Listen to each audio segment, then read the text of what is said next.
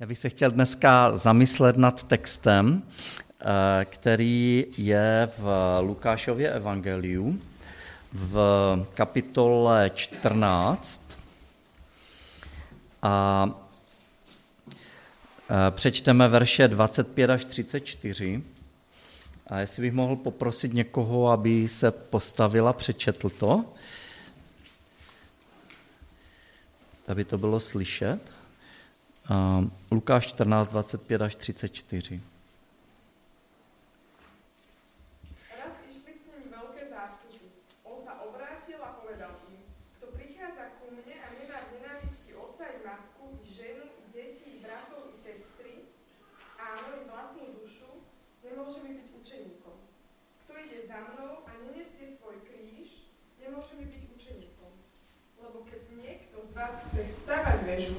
či si najprv nezasadne a nespočíta náklad, či máš z čoho dostaviť, aby sa mu potom, keď položil základ a nemohol dostaviť, nezačali všetci, ktorí to vidia, posmievať a hovoriť.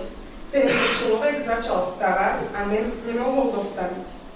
Alebo keď král má tiahnuť do boja proti inému kráľovi, aby sa zrazil s ním, či si najprv nezasadne, aby sa poradil, či sa s desiatimi tisícami môže postaviť proti tomu, ktorý s 20 tisícami ťahne proti nemu? Ak sa nemôže, vyšle k nemu posolstvo, keď je ešte ďaleko a vyžiada si podmienky mieru. A tak nikto z nás nemôže mi byť učeníkom, ak sa nezriekne všetkého, čo má. Sol je dobrá, ale ak aj sol stratí chuť, či ju osolíme, ani do zeme, ani do hnoja sa nehodí, ale ju vyhodia. Kto má uši na počúvanie, nech počuje. Moc díky. Martin, mohl by se pomodlit za nás za všechno? Na začátek. Díky, pane Ježíši, že jsme se tu mohli všichni sejít a e, poznávat tě víc a ty prosím, aby to vedlo k tvojí slávě a aby jsme ti ukázali v našich životech víc oslavit a aby jsme zapomněli na sebe a a prosím tě o to, aby jsme dával pokoru, nás znáš a aby jsme měli srdce lásku. Amen. Amen. Díky.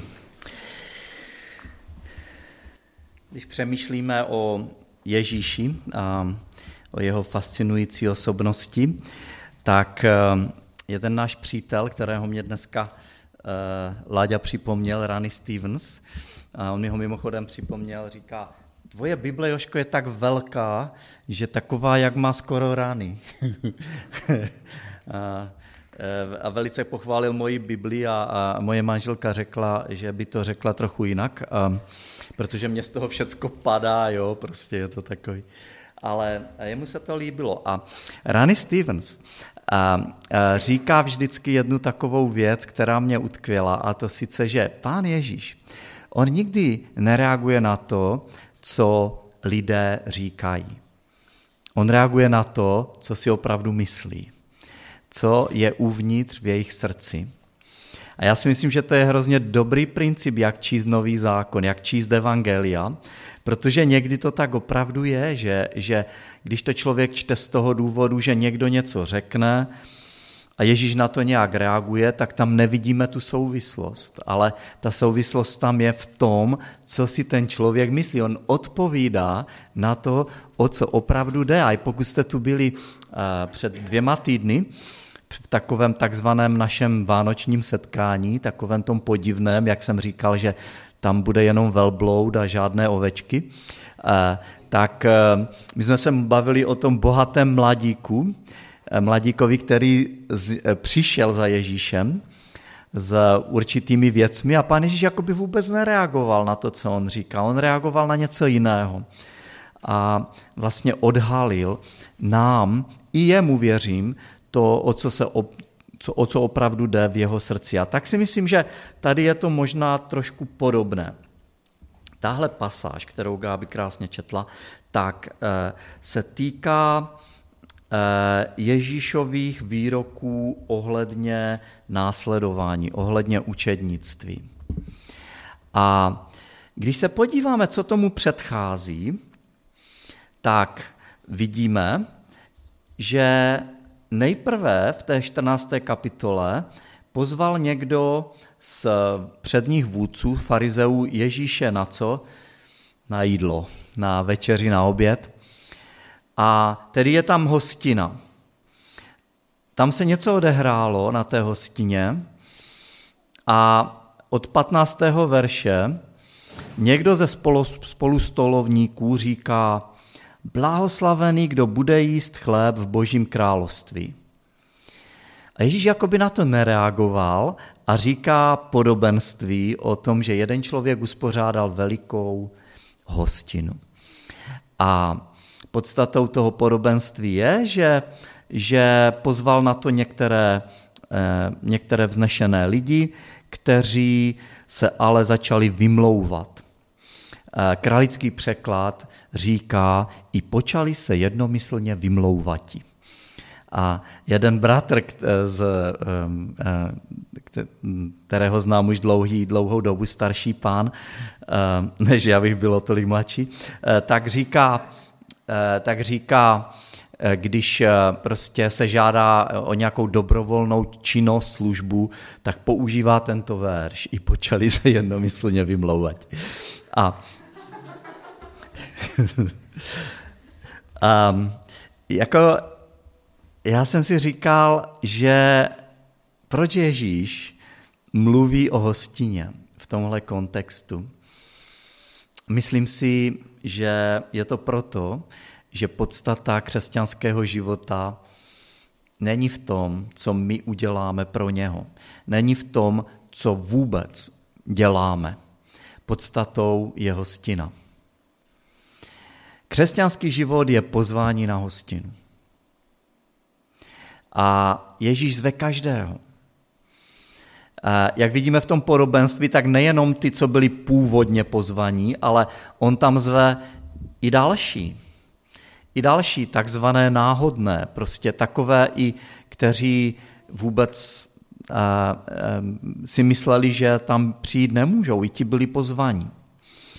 A když se podíváme vlastně na ty, na ty výmluvy, tak to jsou častokrát velice chabé výmluvy. Jo? Takže třeba ten první člověk nepřišel na tu hostinu. Proč? Protože říká, koupil jsem pole a musím se na něj jít podívat. Prosím tě, omluv mě. Ehm, ta druhý říká, koupil jsem pět párů volů a jdu je vyzkoušet. Prosím tě, přijmi mou odmluvu. A další říká, oženil jsem se a proto nemohu přijít. No, to jsou, to jsou naprosto, jako každý, kdo to poslouchal, tohle podobenství, věděl, že to jsou naprosto malicherné výmluvy, že ve skutečnosti oni nechtěli přijít a prostě proto něco našli. A proč? Protože podív, musel, koupil pole a, a musel se jít na podívat. Ježíš není proti tomu, aby kupoval nějaké pole. Ale to pole tam bylo tisíc let a pravděpodobně tam bude i zítra a pozítří.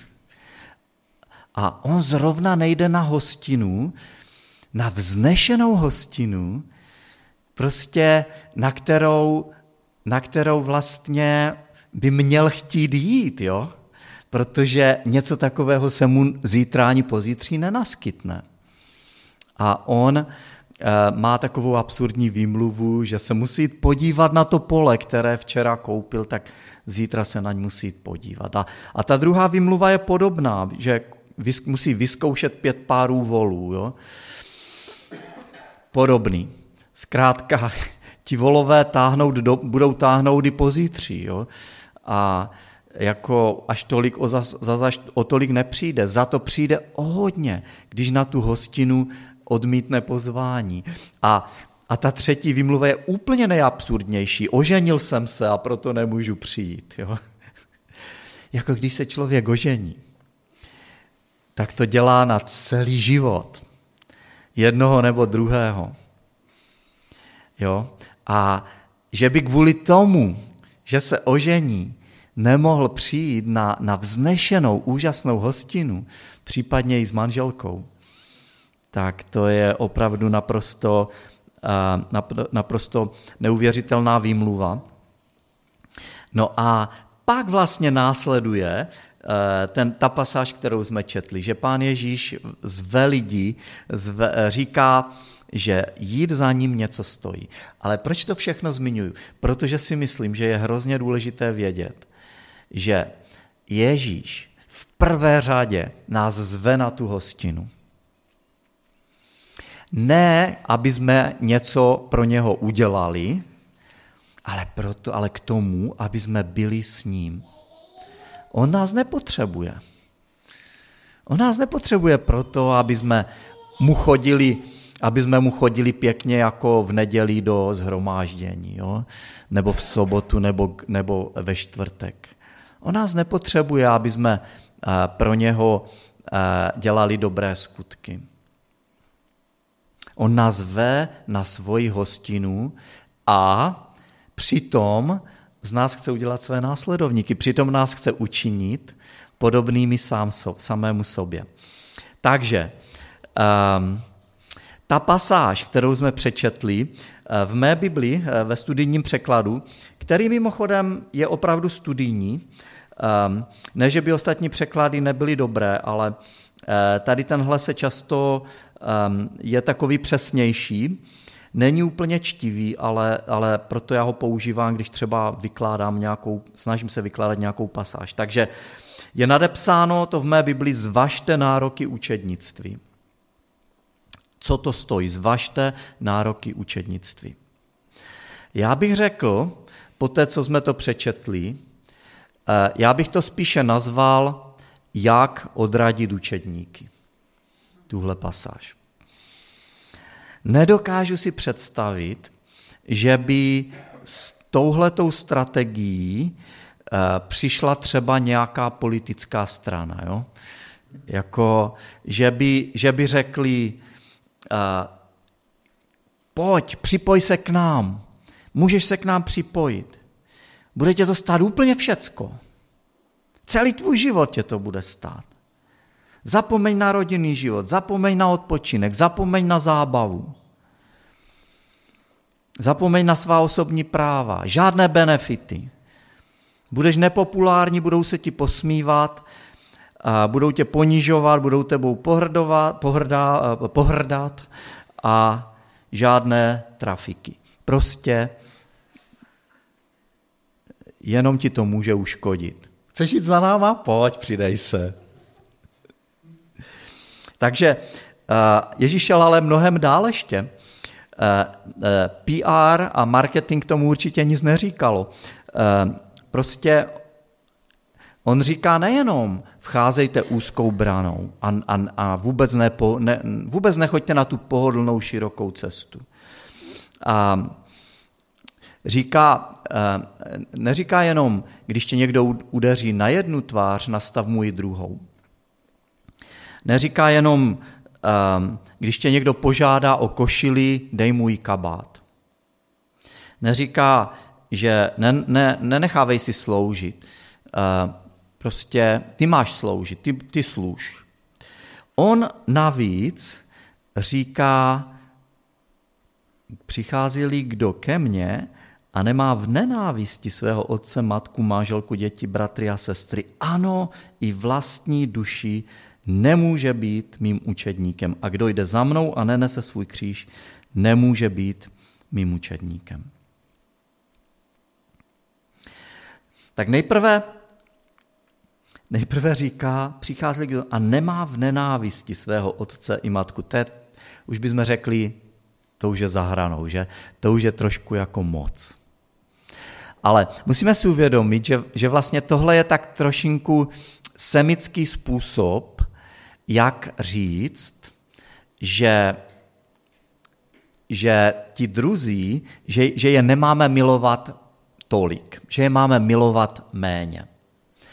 A jinými slovy, když srovnáme, Ježíš říká, když srovnáte svo, vaši lásku ke mně a ke svým nejbližším, jako jsou rodiče nebo děti, nebo, nebo bratři nebo sestry, tak vůči mé lásce, vaše láska k vašim nejbližším je jako nenávist.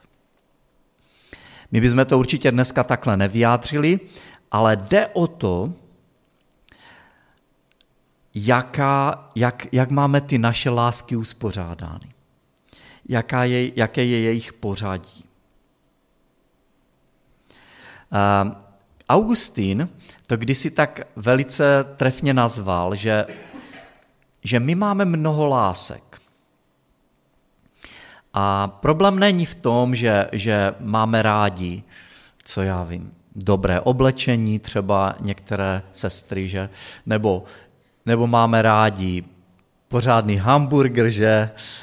Nebo, nebo máme rádi, to jsme se o tom bavili, eh, kluci měli včera hamburgerové party.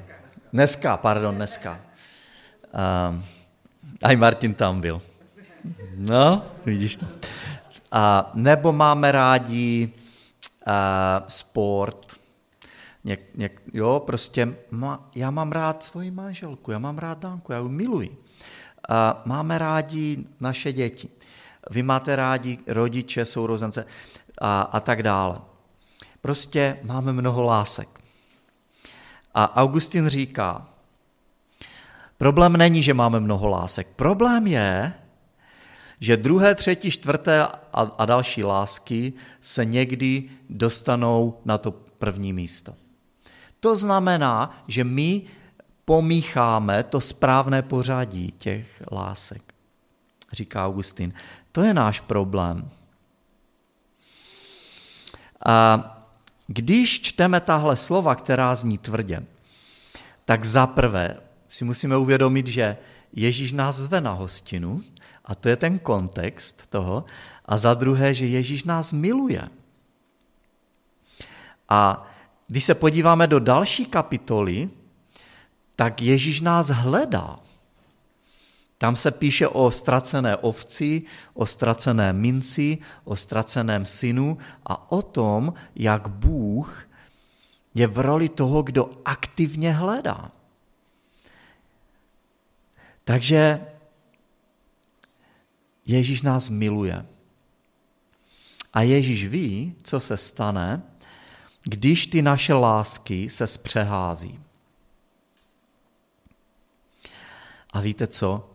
Pro naše nejbližší je dobře, když nejsou na prvním místě, když nebudou tou naší první láskou. To je pro ně lepší, než když by byli. Protože um, nikdy, ať už, ať už je to jakkoliv krásný vztah, a ať je to jakkoliv dobrý steak, tak nikdy nebyl dimenzován na to, aby byl na prvním místě v mém životě.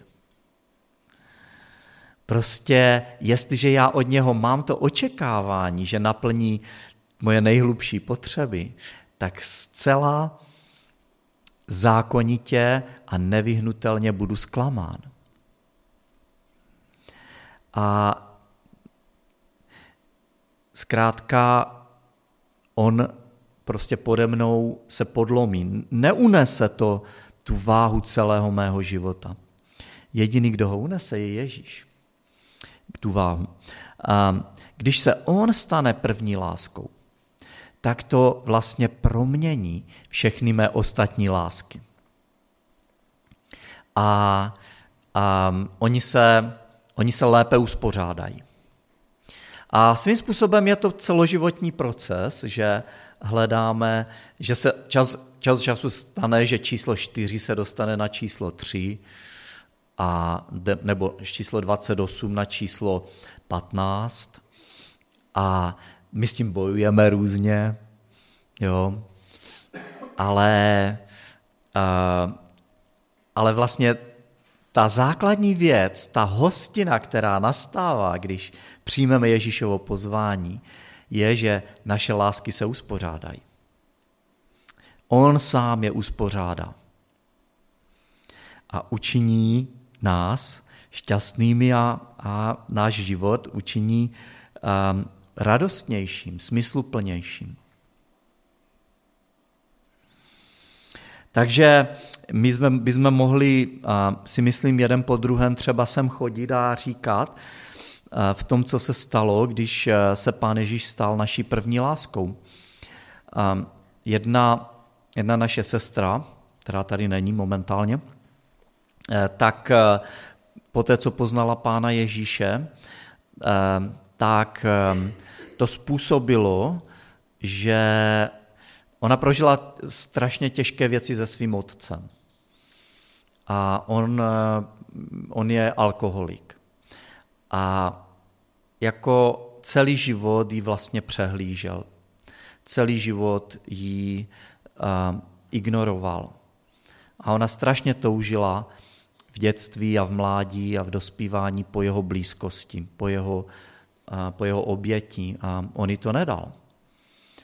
A ona to jako nevěřící měla proti němu jako dluh, který mu těžko mohla odpustit. To byl velice, velice velký dluh. Ale poté, co poznala pána Ježíše, tak za ním jednou přišla a odpustila mu. A on se vůbec nezměnil ale ona mu ji dál od, odpouští. Um, takže její, je, její láska k pánu Ježíši způsobila, že nenávist, kterou měla ke svému otci, se proměnila. A učinila ji svobodnou. A tak bych mohl pokračovat do dalších přá, přátelích. Um, um, jeden jeden přítel měl možnost pracovat za mm, nepředstavitelné peníze, vydělat neuvěřitelné peníze. Ale věděl, že pán Bůh ho volá k něčemu jinému. A prostě dal přednost lásce k pánu Ježíši před lásce k penězům. A to neznamená, že peníze jsou špatné sami o sobě, jak jsme i minule mluvili o tom, ale, ale láska k ním určitě nepatří na první místo.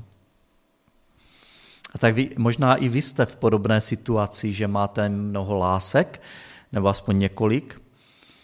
A otázka je, eh, jaké je jejich pořadí.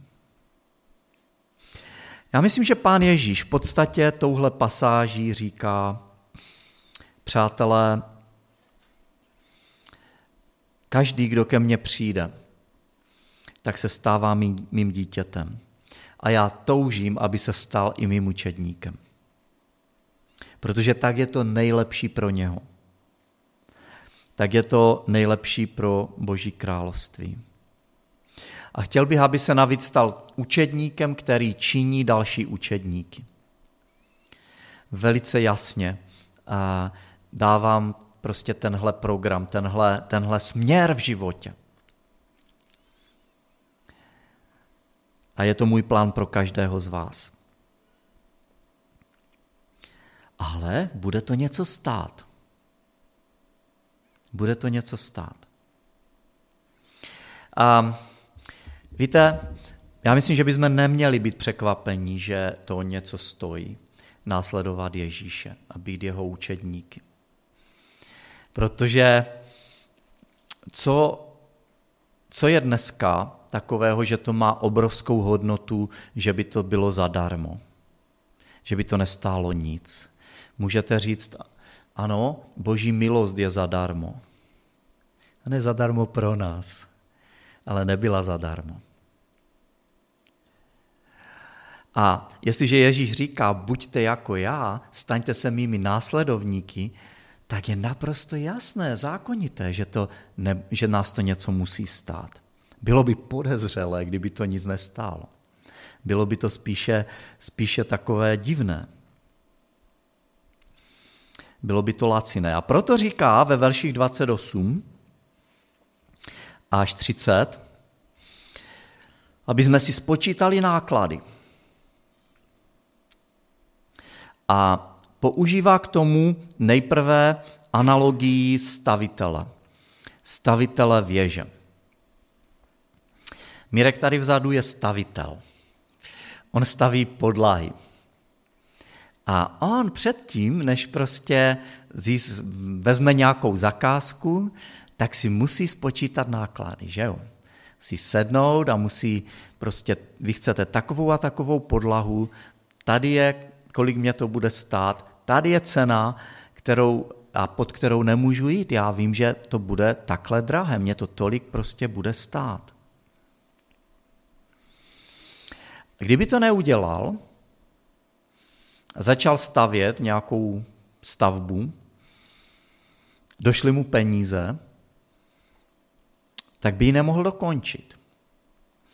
A já jezdím občas, jezdíváme k rodičům a mezi Břeclaví a Hodonínem je tam takový skelet, ocelový skelet, který tam se tak trčí prostě do vzduchu, ale je to jenom skelet. Už je, to stejné asi tak 15 let, co tam různě jezdíme a vlastně je to pomník nemoudrého stavitele, který začal stavět, ale nemohl dokončit. A tak mě to vždycky připomíná tuhle pasáž. On začal a nemohl dokončit, protože si nespočítal náklady z nějakého důvodu. A takový člověk, je tady o něm řečeno, že když si je nespočítá ty náklady, tak se mu všichni, kteří to uvidí, začnou posmívat, že položil základ a nemohl stavbu dokončit. Ten člověk začal stavět a nemohl dokončit. Takže já si myslím, že ten, ten, eh, ta analogie zní takhle, nebo, nebo znamená tohle. Jestliže máme následovat Pána Ježíše, tak spočítejme, počítejme z náklady, počítejme s tím, že nás to něco stojí. Co nás to stojí? To říká 27. Eh, verš. Kdo jde za mnou a nenese svůj kříž, nemůže být mým učedníkem. A jinými slovy, ty náklady jsou tak vysoké, že je to vš- vlastně všecko. Tak, co to znamená nést svůj kříž? Co si myslíte, že to znamenalo pro lidi, kteří potkali v Ježíšově době někoho, jak nese kříž, jak jde po ulici Jeruzaléma a nese kříž? Co to znamenalo? že je vinný. Jinými slovy, že za chvíli umře. No a jestli byl vinný nebo nevinný, to na první pohled nevidíme. Ale víme, že když nesl kříž, tak to znamená, že na něm bude za chvíli vyset. Jinými slovy to znamená, že kříž je synonymem smrti. A Ježíš říká, jestliže chceš žít za mnou svým způsobem, Umřeš. Musíš umřít. Čemu? Komu? Sám sobě. Sám sobě. Nic menšího ona, on, on Ježíš od svých následovníků ne, nežádá, ale zároveň nežádá nic většího, než co by on sám neudělal, než co by on sám udělal. A, a říká, takže Dobře, takže, takže o tom přemýšlej. A pak je tam druhá analogie, 31. až 33. verš. Neboť táhne-li nějaký král, aby se s jiným králem střetl ve válce, což si napřed nesedne a nerozváží, je-li schopen se z deseti tisíci utkat s tím, kdo proti němu přichází z dvaceti tisíci. Jestliže ne, pošle poselstvo, dokud je ten druhý král ještě daleko a ptá se na podmínky míru. Tak tedy žádný z vás, kdo, ne, kdo neopustí všechno, co mu náleží, nemůže být mým učedníkem. Válka, analogie války. Můj nepřítel eh, eh, je mocný. Kdo je naším nepřítelem? Kdo je nepřítelem každého následovníka Ježíše. ďábel, ten zlý. Já si myslím, že to je analogie duchovního boje. Náš protivník, náš nepřítel je mocnější než my, je chytrý, je úskočný a je to prevít. A čili je, je, je to prostě jako přesila na nás. A my máme jenom dvě možnosti. Buď máme možnost se spojit s mocným spojencem, nebo máme možnost se pokusit vyjednat nějaké podmínky míru. Pakt, uzavřít pakt neútočení. A, a spousta křesťanů se snaží to udělat. Uzavřít s, s, s ďáblem, s tím zlým, v duchovním slova smyslu pakt neútočení. A říct, OK, OK, jsem křesťan, nebudu to přehánět. Prostě nebudu útočit na tebe a ty nebudeš útočit na mě. A ďábel řekne, jo, super. Jenomže zapomínáme na to, že on je úskočný, že takovéhle smlouvy e, mu nic neříkají, že on je nedodrží. A že nejenom, že na nás ne, nebude útočit, ale díky a, e, svým dalším Ehm, dalším úskokům nás se pokusí zabít. Takhle to prostě nefunguje. Já nemůžu uzavřít spojenectví s tím zlým. Takže pak je, ehm, pak je tady, jestliže, jestliže to, a, a přitom se o to spousta lidí pokouší. Proč Ježíš říká, Dobr, 34. verš. Dobrá je sůl, jestliže by však i sůl ztratila chuť, čím bude ochucena. Nehodí se ani do země, ani do hnoje a vyhazují ji ven. Kdo má uši k slyšení, ať naslouchá. Věřím tomu, že tohle je popis člověka, který se rozhodne nezaplatit tu cenu učednictví. A a, a nedát Pána Ježíš, Pánu Ježíši první místo. Stane se neslanou solí. Solí, která pozbývá, pozbývá té slanosti, toho účelu, a proč tady je.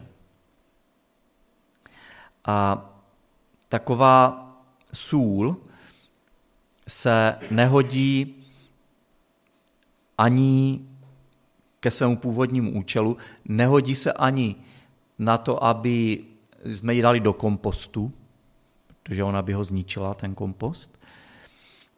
Když se dnes teďka solí cesty, tak je zajímavé, že některé úseky se nesolí. Proto, aby, když je tam třeba les nebo podobně, tak aby to neškodilo té vegetaci kolem. A taková sůl, která je neslaná, se nehodí vůbec k ničemu. A to je popis člověka, který odmítl Ehm, zaplatit cenu učednictví. Tak, cena, kterou stojí učednictví, následování Pána Ježíše je vysoká. Musíme opustit úplně všecko, 33. verš, opustit všechno, co nám náleží a být jeho učedník. Máme mu dát všechno, i náš vlastní život. Ale cena, kterou zaplatíme za to, že se rozhodneme nebýt učedníkem Pána Ježíše Krista, je ještě vyšší. Tou cenou je stát se neslanou solí. Nenaplníme samotný účel naší existence. Účel toho, proč nás tady Pán Bůh má. Poté, co jsme ho poznali a po té, co jsme byli zachráněni pro věčnost. Takže vlastně máme tři možnosti. První možností a tou nejlepší je zaplatit cenu a stát se Ježíšovými učedníky, podřídit mu celý náš život. Nejenom tak trošku, nejenom tak vlažně, ale úplně. Každou oblast. A tím pádem nejenom, že jsme zachráněni a budeme jednou na té, na té jeho hostině spolu s ním, ale zároveň můžeme prožívat plnost a smysl, smysluplnost i v tomhle životě a navíc s tím i radost. A neznám lepší způsob, jak prožít tenhle život, než zaplatit tu cenu. A nebo máme druhou možnost, a to sice nezaplatit ji, a poté, co jsme, co jsme prostě přijali jeho milost, tak si řekneme, tady je ta smlouva prostě a pak zájemného neútočení. A já si chci žít, já si chci nějaké věci nechat pro sebe, já nechci um, um, se zříct toho a toho a toho. A tady tyhle moje lásky jsou důležité a já jim chci dát své pořadí, tak vlastně se stanu nepoužitelným tím pádem pro boží záměry. Tím pádem uh, uh, se míjím tím záměrem, který pro mě pán Bůh připravil na téhle zemi. Jsem sice zachráněn pro věčnost, ale projdu jakoby ohněm a nebudu mít co pánu Ježíši přinést, až, až stanu tváří v tvář před ním. A nebo je třetí možnost, a to je odmítnout boží milost a odmítnout pána Ježíše a jeho vykoupení eh, z hříchů a tím pádem být po celou věčnost oddělena, zavržen od Boha. Je to jenom na nás, jak se rozhodneme, kterou z možností si vybereme. Pán Ježíš zaplatil obrovskou cenu. Cenu oddělení od svého nebeského Otce. Cenu pokoření se. On byl tím bohatým mládencem, mladým mužem, který, eh, který prodal všechno, co měl a stal se chudým. A co teď dělá, je, že chystá hostinu. A zve, zve na tu hostinu každého. Co děláme my? Co děláš ty?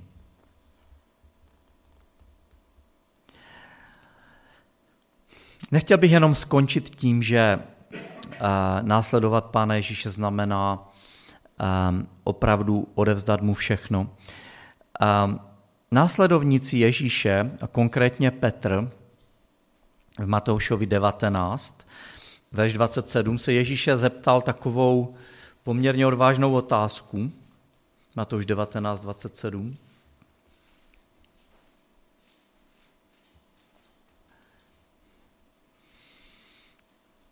hle, my jsme opustili všecko a vydali se za tebou. Co tedy budeme mít? Ježíš jim řekl, amen pravím vám, že syn člověka při obnovení všech věcí posadí na trůn své, vás posadí na trůn své slávy a také vy, kteří jste mě následovali na 12 trůnů a budete soudit 12 kmenů Izraele. A každý, kdo opustí domy nebo bratry nebo sestry nebo otce nebo matku nebo ženu nebo děti nebo pole pro mé jméno, vezme stokrát víc a získá věčný život.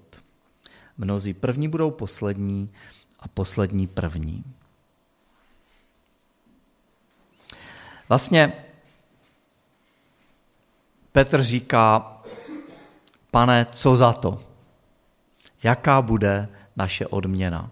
Když tě budeme následovat, když opustíme, tak jak ty říkáš, a všechno. Když se správně poskládají ty naše lásky, co z toho budeme mít? A Ježíš v podstatě říká, Petře, nedokážeš si ani představit, co z toho budete mít, jaká bude ta odměna. Já si myslím, že jsou dva druhy. Odměna, kterou máme už tady na zemi, která vyplývá z nasledování Pána Ježíše Krista a odměna na věčnosti. A Já budu mluvit jenom o té první, o té odměně tady na zemi.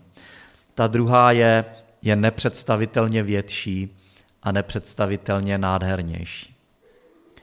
Ale já budu mluvit o té první. Na jiném místě Ježíš říká, že on přišel, aby jsme měli hojný život. Jan 10.10. 10. To je, co je vlastně jeho odměna pro nás tady na zemi. Je to plný život, co má význam, co má smysl. Věřím tomu, že křesťanství je nejlepší způsob, jak prožít tento život. Není nic lepšího. A odmíta, odmítání toho je podobné jako odmítání té skvělé hostiny kvůli malicherným výmluvám. A Apoštol Pavel říká, že hojný život neznamená, že nás budou potkávat jenom samé dobré věci, ale že všechny věci, dobré i zlé, nám budou napomáhat k dobrému. Římanům 8, 28 až 29. Všechno napomáhá k dobrému těm, všechny věci spolupůsobí k dobrému těm, kdo milují Boha a kdo jsou povoláni podle jeho rozhodnutí. Pan Ježíš nám neslibuje bezproblémový život. Prostě křesťané nejsou vyňatí z toho um, celkového um, um, z problémů, které, které mají nevěřící. Um, mohou nás potkat podobné problémy jako nevěřící nedostáváme lepší podmínky života nebo lepší okolnosti v životě, v tom se nelišíme od nevěřících, v tom jsme úplně na stejné lodi.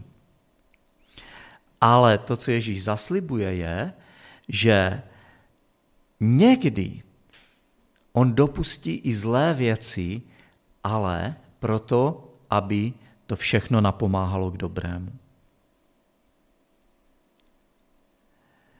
A nic zlého nás nemůže zničit, jenom posílit.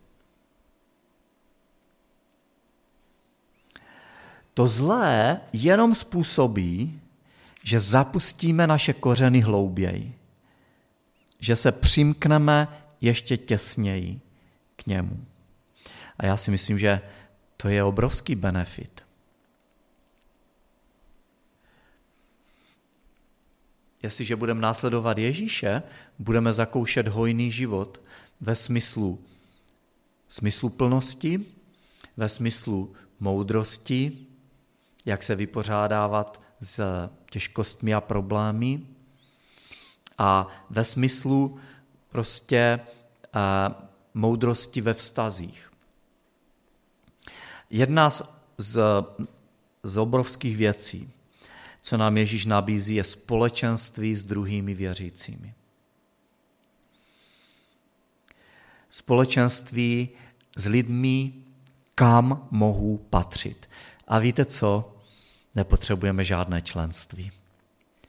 Aby jsme se, aby jsme se tam zapsali a, a zaplatili eh, zápisné a, a prostě my zkrátka se potkáme s druhým věřícím a může to být někdo, někdo z opačného konce země koule.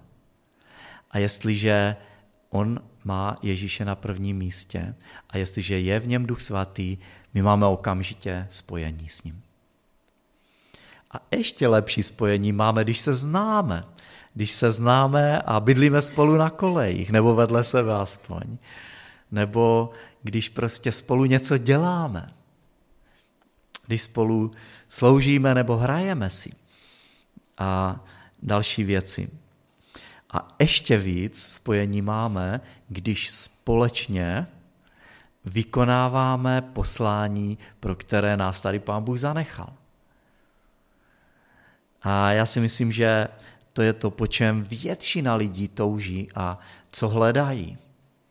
nějak, něco smysluplného, co přesáhne je jako jednotlivce a, a zároveň my máme něco, co má dopad nejenom do, té, do téhle, na, pro tenhle život, pro ten taky, ale do celé věčnosti.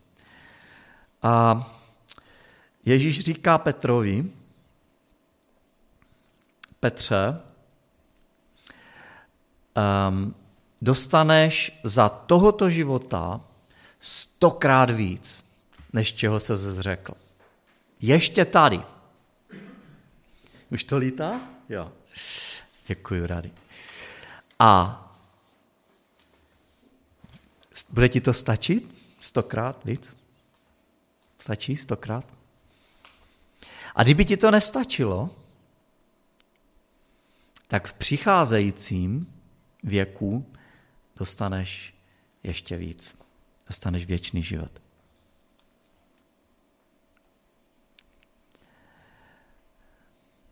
Když se, když se vzdáme toho svého v životě, to znamená něčeho, co si stejně nemůžeme udržet a navíc to nestojí za moc, tak Ježíš říká, já ti dám svůj život. Já ti dám něco, já ti dám to, co nemůžeš ztratit. Takže dovolte mi um, zakončit otázkami, jaké jsou tvoje lásky a jaké je jejich pořadí. Pokud jste takový, že rádi přemýšlíte na začátku nového roku, tak možná to je otázka na zamyšlení do tohoto roku, jaké jsou moje lásky a, a, a jak jsou pro mě důležité jednotlivé věci na tom seznamu. A co to znamená pro mě opustit všechno, co je moje. Co to znamená pro mě zemřít. A nakonec, uh, víte, uh, když si promítnu, čeho jsem se vzdal, kvůli tomu, abych mohl následovat Ježíše, a položím si otázku, jestli z toho lituji, že jsem se toho vzdal. Odpověď je naprosto jednoznačně, absolutně toho nelituji. To, čeho jsem se vzdal, stejně nebylo pro mě dobré. A tak toho absolutně nelituji. Naopak, čeho lituji, je, že jsem se něčeho vzdával velice těžko a že jsem se toho vzdal velice pozdě. A určitě jsou věci, které si pořád chci držet. Položme si tuhle otázku. Čeho lituji z toho, co už jsem Ježíši odevzdal a čeho lituji, že jsem mu ještě neodevzdal?